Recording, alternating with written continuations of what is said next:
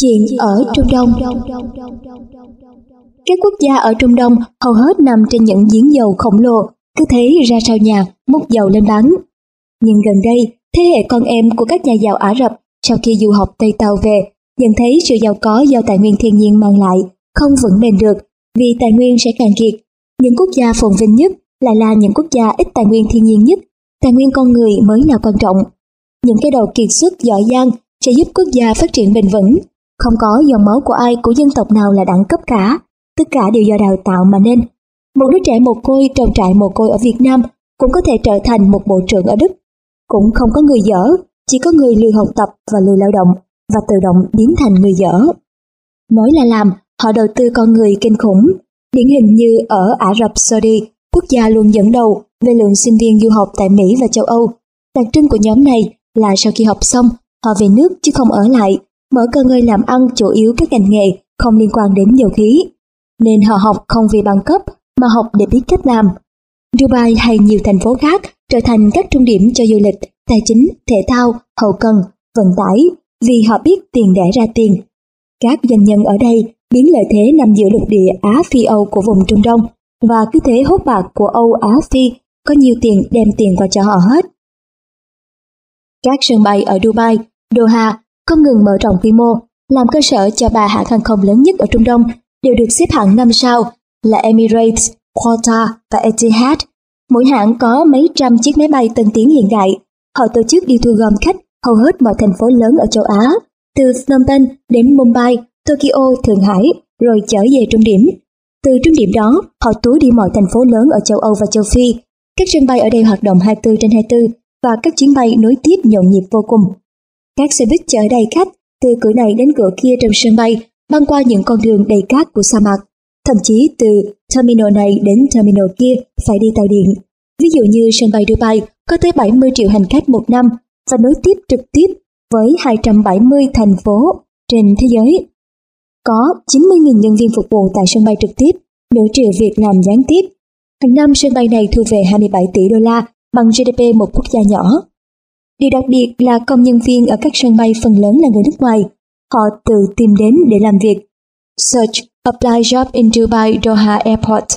Còn trên các chuyến bay, tiếp viên đủ thành phần quốc tịch, phi công cũng vậy.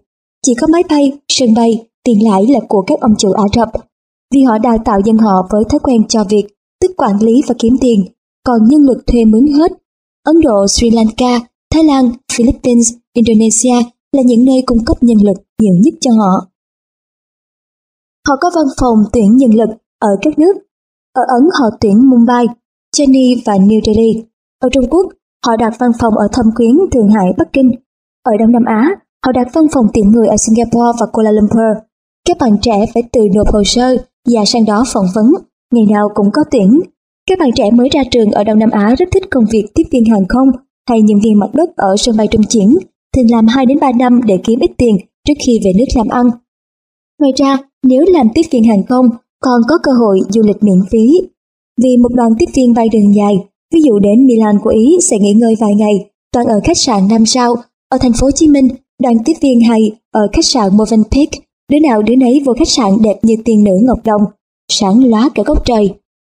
Chúc các bạn trẻ tự tin làm việc và trở thành công dân toàn cầu. Làm việc ở Trung Đông giá cả sức lao động là công bằng cho mọi quốc tịch. Họ cũng không quan tâm bằng cấp, high school là đủ, miễn tiếng Anh giao tiếp tốt, nhưng phải thể dục thể thao để khỏe mạnh, chịu được cường độ làm việc với con nhà người ta. Con nhà người ta bây giờ là Mary, Yu Xiaobin, Sasaki, Peter, Mohamed, Naidu, nên mình phải cao lớn, khỏe mạnh, đẹp đẽ ngang hàng với họ. Dẹp thói quen chặt dẹo với iPad, laptop mà đầu tư cho thể lực và trí lực đi, để phân công lao động quốc tế Lương khởi điểm của sinh viên tốt nghiệp không phải 4-5 triệu nữa, mà là 2.000 đến 3.000 đô. Mình làm ở đó lương bổng cao, nên về quê hương Cà Mau xài tiền như nước nhé, gián tiếp làm cho quê nhà giàu có hơn. Ví dụ một con cua Cà Mau, nhưng địa phương ăn 20 nghìn, còn lật qua lật lại, chè ốp, chè nhỏ.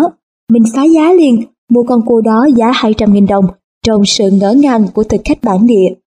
Người thì nước hoa sực nức, ăn vận sang trọng, mở miệng nói tiếng Anh lơ lớ, Người ta đang hâm mộ nên mình phải chảnh lên, giả bộ rút ví ra, bà luôn chỉ bán cua 100 nghìn.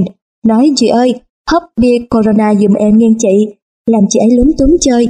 Dưới quê có ai biết bia Corona là bia gì? Nên giận chứ các bạn trẻ là đầu tư vào tài sản của mình đi, chuẩn quốc tế hết đi. Chỉ có bốn loại tài sản là vốn sống, nhân cách, thể lực và trí lực, còn lại phân tiền hết. Bằng cấp chỉ là miếng giấy chứng nhận trong một thời gian nào đó có vượt qua một kỳ sát hạch. Biệt thự chung cư cũng chỉ là phương tiện trú ngụ, giống cái hang đá ngày xưa. Siêu xe, xe hơi xe máy cũng như xe ngựa cách đây mấy trăm năm.